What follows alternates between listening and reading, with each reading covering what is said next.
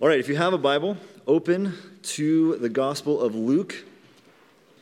If you've been around this fall, you know we've been looking at the life of Jesus in the Gospel of Mark, but we are in, again, Advent week one. And so for the next couple of weeks, we're going to be in the Gospel of Luke, looking at a couple of different texts to help prepare us for this season. So today, Luke chapter 1, and we're going to read verses 46 to 55. And Mary said, "My soul magnifies the Lord, and my spirit rejoices in God my Savior, for he has looked on the humble estate of his servant. For behold, from now all generations will call me blessed. For he who is mighty has done great things for me, and holy is his name. And his mercy is for those who fear him from generation to generation. He has shown strength with his arm. He has scattered the proud in the thoughts of their hearts. He has brought down the mighty from their thrones and exalted those of humble estate. He has filled the hungry with good things, and the rich he has sent away empty. He has helped his servant Israel in remembrance of his mercy, as he spoke to our fathers, to Abraham, and to his offspring forever." Good morning. Let's pray. God, we pause during this season to remember the plan that you had to reconcile, to redeem us to yourself. And so, God, we pray that a message of hope, joy, grace, mercy, love would be clearly heard from you. In Jesus' name, amen. Well, we can tell that we're heading into the Advent season by everything happening around us. The decor starts to change around the city, really. You start seeing all the lights and things like that. Menu items start changing at cafes. I don't know if any of you are fans of eggnog, but, you know, it starts showing up. The music around us, it starts to change, and we hear really deep theological provoking songs like Jingle Bell Rocks and, you know, Rudolph the Red-Nosed Reindeer and Frosty the Snow. I mean, all those really deep, theologically provoking songs. And so the changes during this time of year signal to us that the Advent season is upon us, even though many don't recognize it as such. So during our observance of the Advent season, we are going to be taking a look at Luke's narrative in his gospel at the birth of Jesus, from the songs that are recorded in this gospel. So today we'll be taking a look at Mary's song. Next week we'll be looking at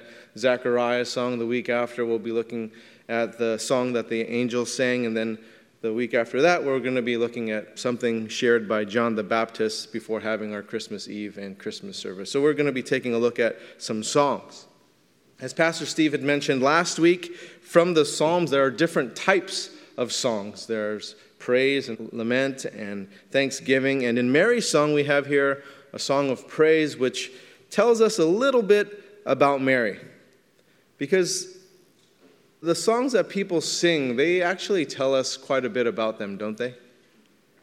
You know, I grew up in 80s and 90s R&B. You know, Boyz II Men, it's like, that's... Thank you. That's my era. So you already have a picture of like, oh, that guy, he can dance. Like, you know, things like that. So what we sing, it usually comes about by, you know, what has influenced us. And so the types of songs we sing, what we sing, it's all a reflection of what we've let inside of our lives. And what we have in Mary's song is a reflection of what she has internalized, what she has been influenced by, and a testimony to those who have invested into her life to know God. Now, a little bit about Mary before we get into this song. Prior to her singing this song, Mary had traveled 70 miles to visit her cousin Elizabeth in the Judean hill country. And so Elizabeth was someone who was elderly and who was barren. It was just a miracle that she was pregnant. And so Mary made haste. I don't really speak like that. Like, I don't tell my children, "Oh, hurry, my daughter, and make haste and tell your mother." I'm just using Luke's words here, verse 39, right? She went with haste to see Elizabeth, and when she met up with Elizabeth, Elizabeth was filled with the Holy Spirit, and she exclaimed with a loud cry, "Blessed are you among women, and blessed is the fruit of your womb." Mary was also with child. conceived in a supernatural, miraculous way by the Holy Spirit. Elizabeth and Mary both recognized the Old Testament prophecies after centuries of prophetic silence, and the last prophet to prophesy was the prophet Malachi, who spoke hundreds of years prior to Elizabeth and Mary meeting up. Now, this time between the Old Testament and the New Testament is known as the intertestamental period, and during this time, prophecies would have been passed from generation to generation, those of an older generation passing them down to a newer generation, younger generation. Prophecies like this, Ezekiel 37:14, "And I will put my spirit within you, and you shall live, and I will place you in your own land. Then you shall know that I am the Lord. I have spoken, and I will do it, declares the Lord." You see all the future tense, all the prophetic speech. Joel chapter 2, verse 28, "And it shall come to pass afterward that I will pour out my spirit on all flesh. Your sons and your daughters shall prophesy. Your old men shall dream dreams, and your young men shall see visions." Malachi 4:2, "But for you who fear my name, the Son of Righteousness shall rise with healing in its wings. You shall go out leaping like calves from the stall." So generation after generation, they heard prophecies like these for 400 years during this intertestamental period, this time of prophetic silence. And in the pregnancies of Elizabeth and Mary were the fulfillment of these prophecies. And so here we are, many centuries removed from the prophecies of the New Testament, hundreds of years away, thousands of years away. Where's our faith today? It's been a long time. Do we hold to the Word of God even though generations have gone without the prophecy of the return of Jesus not yet fulfilled? And so we see from Mary that God keeps his promises. The Messiah would come through her. His mercy would shine through this baby she carried. Mary had a call to fulfill God's plan that was not given to any other person. And here we have her song that gives us insight into who she was, into her mind, her soul, her spirit, her heart. And so it's really similar to a song that we find in the Old Testament, the song of Hannah in 1 Samuel chapter 2, when she was found to be pregnant with Samuel. And so she sang a song of praise to God, which would be really familiar to Jewish girls. And so here Mary had her song to sing to God, a song about who God is and what he's done. So let's take a look at this, verses 46 and 47. "And Mary said, 'My soul magnifies the Lord, and my spirit rejoices in God my Savior.'" Mary recognized that she was in need of a Savior and that God's mercy extended to her. Verse 48, "For he has looked on the humble estate of his servant, for behold, from now on all generations will call me blessed." We see how God works through the humble. He makes this news known first to shepherds. And a little bit of context about the shepherds. These were people who were considered ceremonially unclean. They were considered untrustworthy. Their testimony in court was not accepted because of this, so they were the lowest of the low. And so here we see that the birth of Jesus would not happen from a queen, but from a humble girl who was engaged to a blue-collar worker, a carpenter named Joseph. He was not born in a palace of significance, in a significant city, like in Jerusalem, but he's born in an inn with humble livestock in the town of Bethlehem. This calling to deliver the Messiah would be given to this teenager. Now, who would have thought that the Savior of the world would come into this world like this? But really, how else would the Savior of the world come? Jesus Christ came to earth in a very shameful way, in a very obscure way, in poverty, without much fanfare. Sure, there were some wise men and their entourage, but other than that, there's nothing else. Why come to earth in a way like this? Well, God's glory will be revealed only by God. This was all God, and humankind was not going to get any glory from this divine plan. It wasn't going to be because of a person's wealth or political power or popularity or anything that would give credit to people. This was all God. So When people claim that to be blessed is to be rich, to be powerful, is that really so? Because we look at Mary, we look at the people closest to Jesus. It's the broken who are mended. It is the hungry who are filled. It is the fallen who will rise. It is the humble who will be exalted. And so, where are we pointing people? Are we pointing them to Jesus Christ? Or are we pointing them to the shrinking American middle-class existence? Because that's a lot of our ministries, right? We just want to point people to get a better life, to get a better education, to get a better whatever. Are we pointing them to everlasting freedom or the trappings of a bourgeois life? And you look at who God uses in really significant ways. At the temple, where Eli was a priest, no one thought that this little boy named Samuel would be the one to anoint the first kings of Israel. No one would have thought that. The greatest king of Israel was David, the youngest child of Jesse, who defeated Goliath. No one would have thought he could beat Goliath. No one would have looked to him to win that battle, let alone become king. And so story after story in the Bible shows us this track record of God to raise the most unlikely of people to be people of justice and to be people of mercy. And this is why Mary's song is so revolutionary. Did you know that much of liberation theology in South America, much of black theology, can trace its roots back to this song? Where revolution is how the hopeless can receive hope. And this is a song where people who are suffering injustice, they are lifted. Verse 49, "For he who is mighty has done great things for me, and holy is his name." So an acknowledgement that God is mighty and that he has great things planned for his people.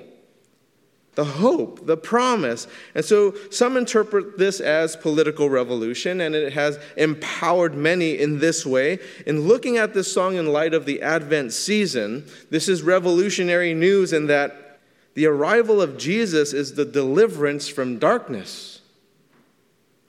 The deliverance from darkness is contingent on the birth of Jesus. Verse 50, "And his mercy is for those who fear him from generation to generation." Look at Psalm 111, verse 10. "The fear of the Lord is the beginning of wisdom. All those who practice it have a good understanding. His praise endures forever."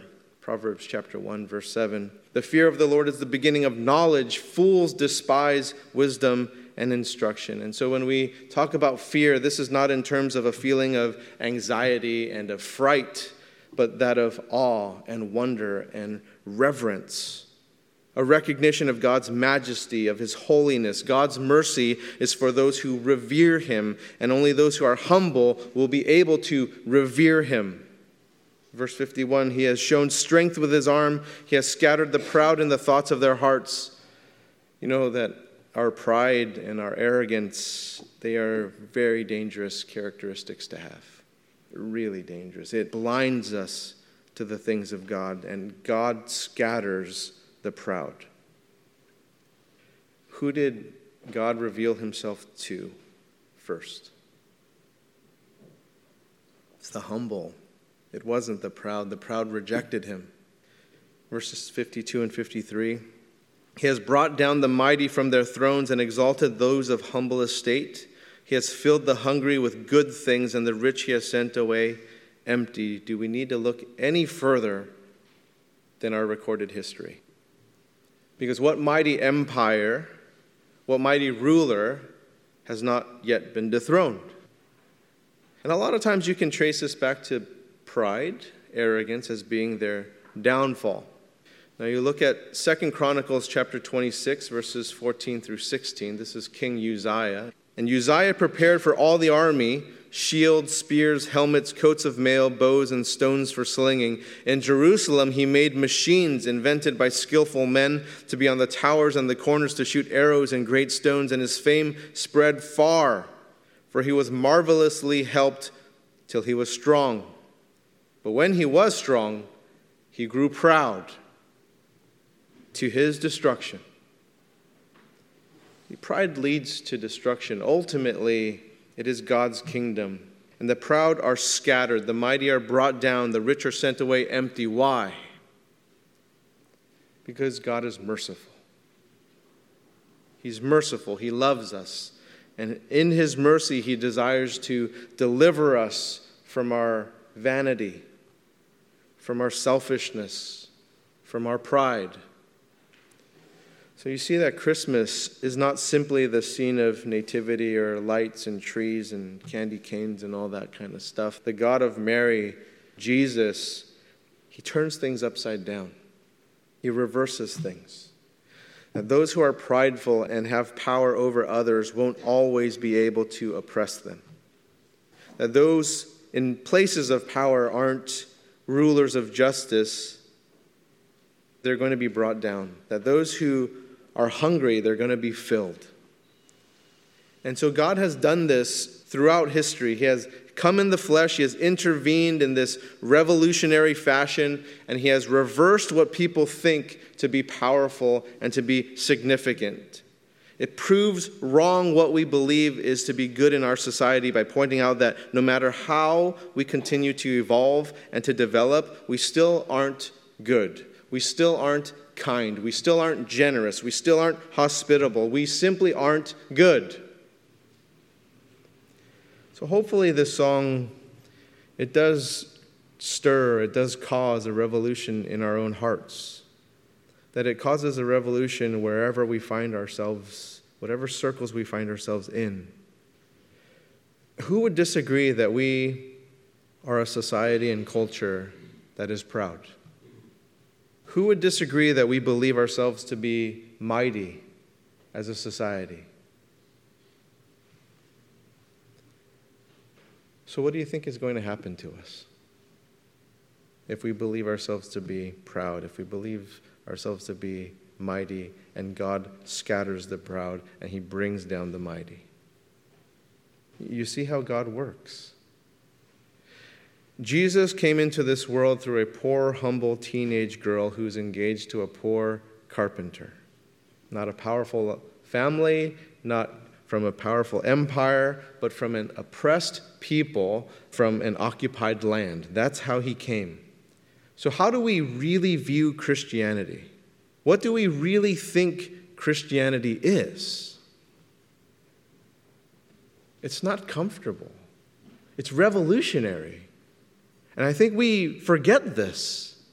We forget this idea that we are a revolutionary faith. It's a call to revolutionary thinking. It's a call to revolutionary action, that this is the Bible. This is our heritage. This is our legacy. Take a look at 1 Samuel chapter 16, verses 4 through 7. Samuel did what the Lord commanded and came to Bethlehem. Isn't this a really fascinating thing that this is also in the setting of Bethlehem? You know, Bethlehem was part of the story starting way back in this time. The elders of the city came to meet with trembling and said, "Do you come peaceably?" And he said, "Peaceably, I have come to sacrifice to the Lord. Consecrate yourselves and come with me to the sacrifice." And he consecrated Jesse and his sons and invited them to the sacrifice. When they came, he looked on Eliab and thought, "Surely the Lord's anointed is before him." Now, why would Samuel think that it's Eliab? Because he looked the part. His appearance, his height, his stature, his birth order. And so here's the revolutionary thinking and the call to action. Verse 7, "But the Lord said to Samuel, 'Do not look on his appearance or on the height of his stature, because I've rejected him. For the Lord sees not as man sees. Man looks on the outward appearance, but the Lord looks at the heart.'" Now you skip down to verse 10. "And Jesse made 7 of his sons pass before Samuel. And Samuel said to Jesse, 'The Lord has not chosen these.' Then Samuel said to Jesse, 'Are all your sons here?' And he said, 'There remains yet the youngest, but behold, he is keeping the sheep.' And Samuel said to Jesse, 'Send and get him, for we will not sit down till he comes here.' And he sent and brought him in. Now he was ruddy and had beautiful eyes and was handsome. And the Lord said, 'Arise, anoint him, for this is he.'" And you must have imagined that Jesse and all his older brothers are like, "What? That one? We don't even care for that one. We don't even hire a shepherd for that one. We send him to take care of sheep. The youngest one. The least expected one. See, this is how God works. This is God. Over and over again, this is God. Think about your biblical heroes. This is God. Moses, Joseph, Gideon, Rahab, Ruth, David, Mary, Levi. The list goes on and on and on. All of them. Man looks at the outward appearance, but the Lord looks on the heart. Revolutionary. The kingdom of God is ruled by God, and he doesn't need those who think that they're all that to contribute to it. He uses the humble.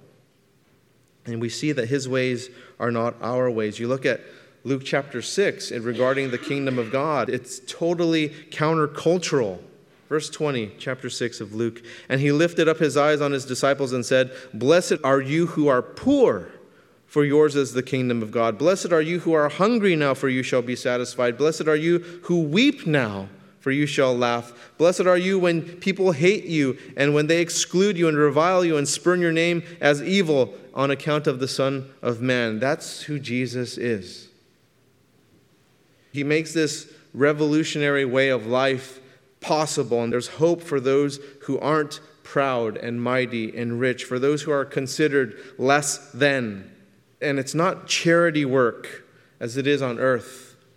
You know, on earth it's charity work to serve the poor, to serve those who have less, to serve the orphans and things like that. It's charity work. It is not like this with God. His kingdom is theirs. It's theirs. It's not for the 1%. As our world is. Everything catered to them. It's not like that with God. The kingdom of God is for us. 1 Corinthians chapter 1, verses 26 through 31. For consider your calling, brothers. Not many of you were wise according to worldly standards. Not many were powerful. Not many were of noble birth. But God chose what is foolish in the world to shame the wise. God chose what is weak in the world to shame the strong. God chose what is low and despised in the world, even things that are not, to bring to nothing things that are, so that no human being might boast in the presence of God. And because of him you are in Christ, who became to us wisdom from God, righteousness and sanctification and redemption, so that, as it is written, let the one who boasts, boast in the Lord. The Bible is revolutionary. And yet we've been just so comfortable, kind of just sharing stories and just kind of living good moral lives and things like that. But think about this. Who in our world chooses the foolish other than to exploit them? What professional sports team chooses the weak? What Fortune 500 company chooses the low? They choose them only to exploit them. It's not so with God. God elevates them because that's who he is. That's who the kingdom is for. Verse 55 of Mary's song, "He has helped his servant Israel in remembrance of his mercy, as he spoke to our fathers, to Abraham, and to his offspring forever."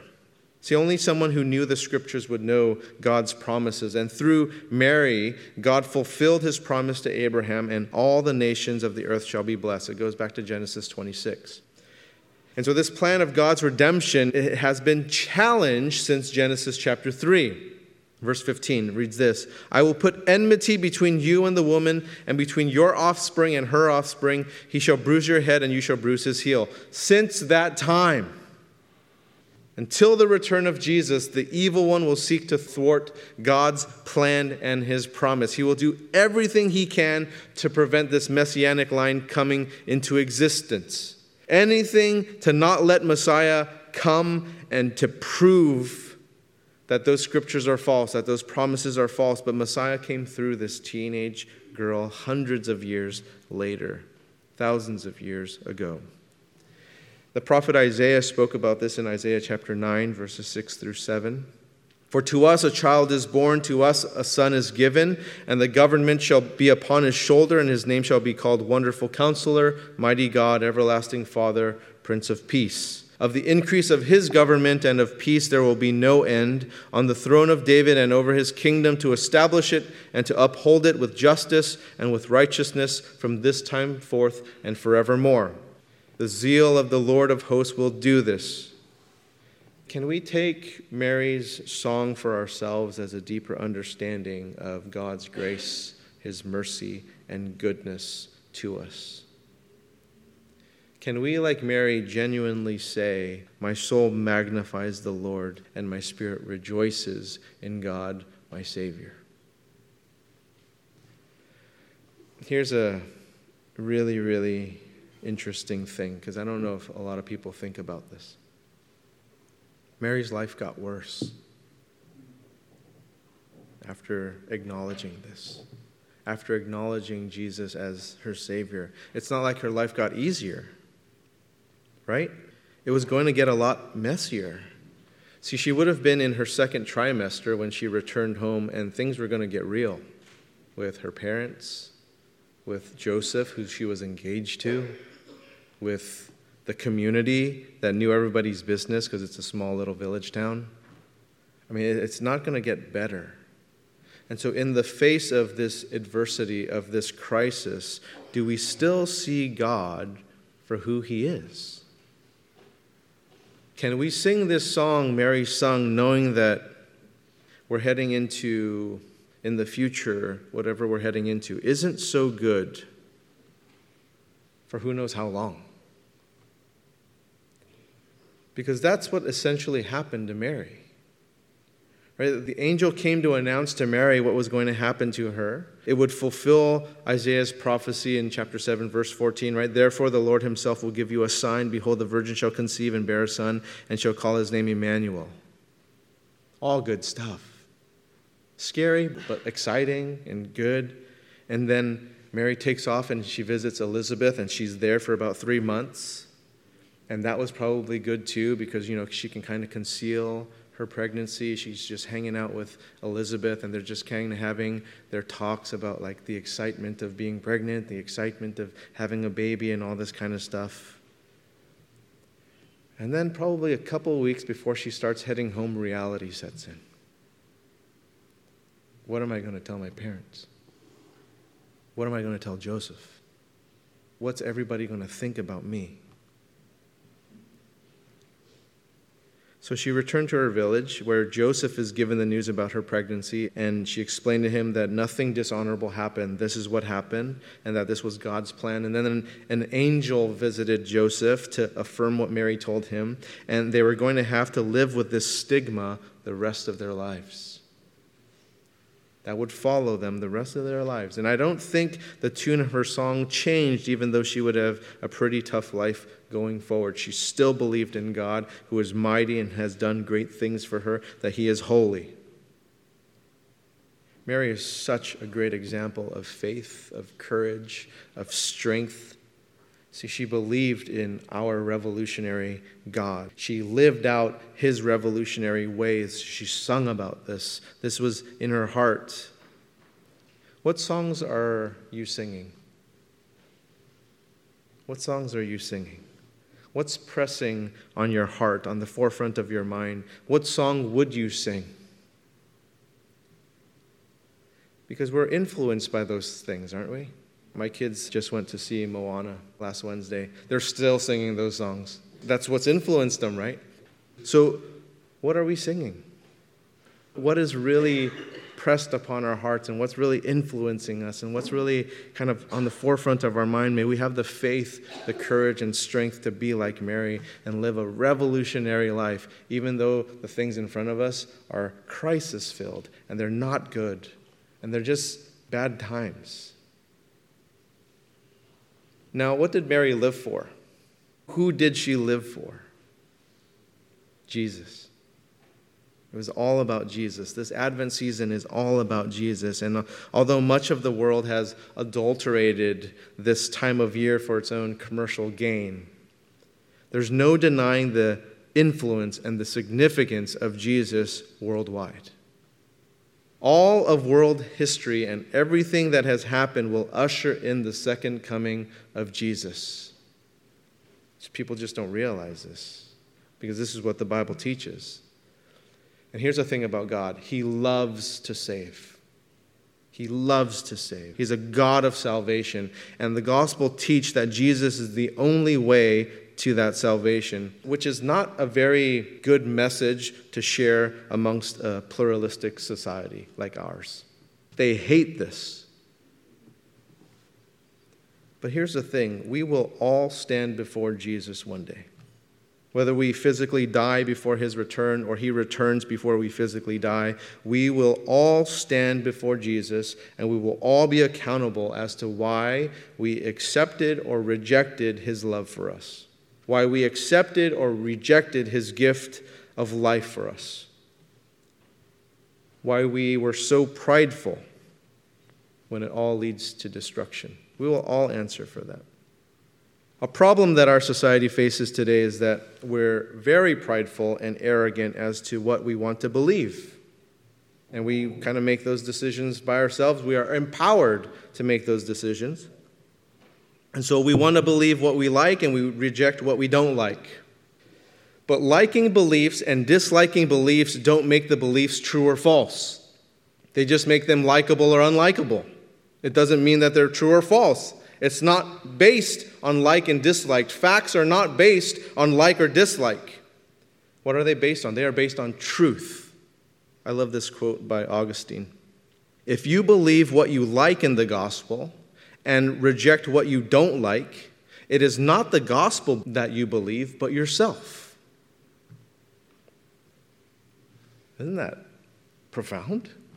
Let me read that to you again. If you believe what you like in the gospel and reject what you don't like, it is not the gospel you believe, but yourself. See, God is just. He's merciful, forgiving, loving, and every day you have to choose communion with him. That's a proof of his character. Every day that we have is a gift of his grace, is a gift of his patience and kindness to extend so many days to us. It's been thousands of years. You see how gracious he is. You see how patient he is, that he's wanting to draw more to him. But there is a definitive date coming. It's not going to be forever. And when his second coming arrives, that marks the final date. And that's it. So do you believe in the gospel or do you believe in yourself? There are many who believe in themselves.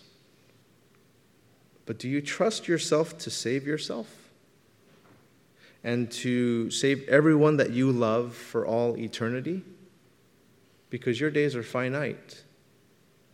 So what happens to your loved ones after you're gone? You have no control over that. You can't do that. Jesus can. He said that he could, and everything he has said in the scriptures has come true. If it has not, it just hasn't happened yet. But you can't point to a biblical prophecy that has not come true. I challenge you to do that. I challenge you to show what prophecy has not come true. Back from Genesis up until now, show that. There are hundreds of prophecies fulfilled. Hundreds alone in the arrival of Jesus, that he's coming back. And so my hope and my prayer for you is that you accept his love for you this morning. Let's pray. God, how you choose the lowliest of people to shine forth your glory. And we see this in Mary, an amazing woman that you chose to do incredible, miraculous, supernatural things in delivering you, God. And how you must have chosen someone that just had this faith and strength and courage, even though she knew that she was just going to walk into a bunch of junk after. And so, Lord, I pray that you would empower your church, that you empower your children to think these revolutionary thoughts, to act in these revolutionary ways, to not be persuaded by the world and the culture and the society around us, but to think about how you would desire us to live our lives.